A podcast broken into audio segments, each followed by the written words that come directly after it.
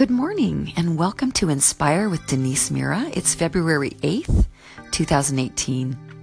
And I'm in Proverbs again. I have landed in Proverbs for the last four decades and it has served me well.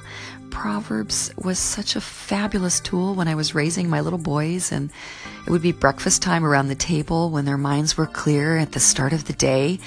And I would just read a verse or two out of Proverbs and go around the table and ask the boys what that means to them and how they could apply that to their lives. And it's a wonderful way to build. And here I am in midlife, still turning to Proverbs. And I'm in uh, Proverbs 15, verse 17 today.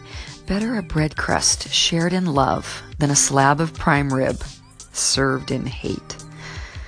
Boy, that's such a picture of a place we've all been before, trying to choke down an expensive, extravagant meal while our gut was churning with upset. There was strife uh, at the table or in our homes.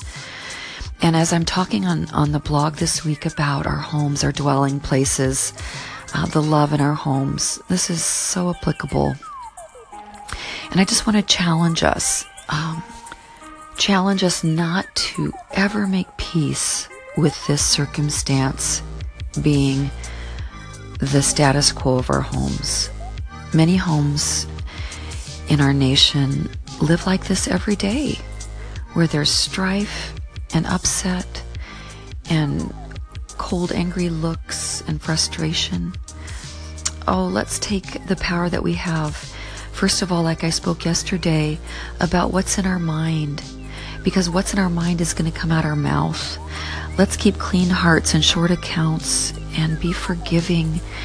Let's realize that this is not easy all the time, that we've got to fight for what we want in our homes. We all have circumstances and situations. We live with other human beings. But we've got to remember that we're not victims of our circumstances and we've got to take the authority we have and we've got to determine our homes will be places of peace and rest and joy and love and whatever it takes, that's how we are going to live. On my blog this week, denisemira.com, I I dig in a little deeper to some practical issues that might be keeping us living in a, in a condition that we really don't want to be living in for the next decade or even the next month. I visit some solutions that are very practical check it out. I'd love to hear from you. You know that you can call in on my podcast and just share your heart, your challenge, uh, your prayer request. Uh, leave a comment on my blog and let's get this discussion going. I'd love to hear from you.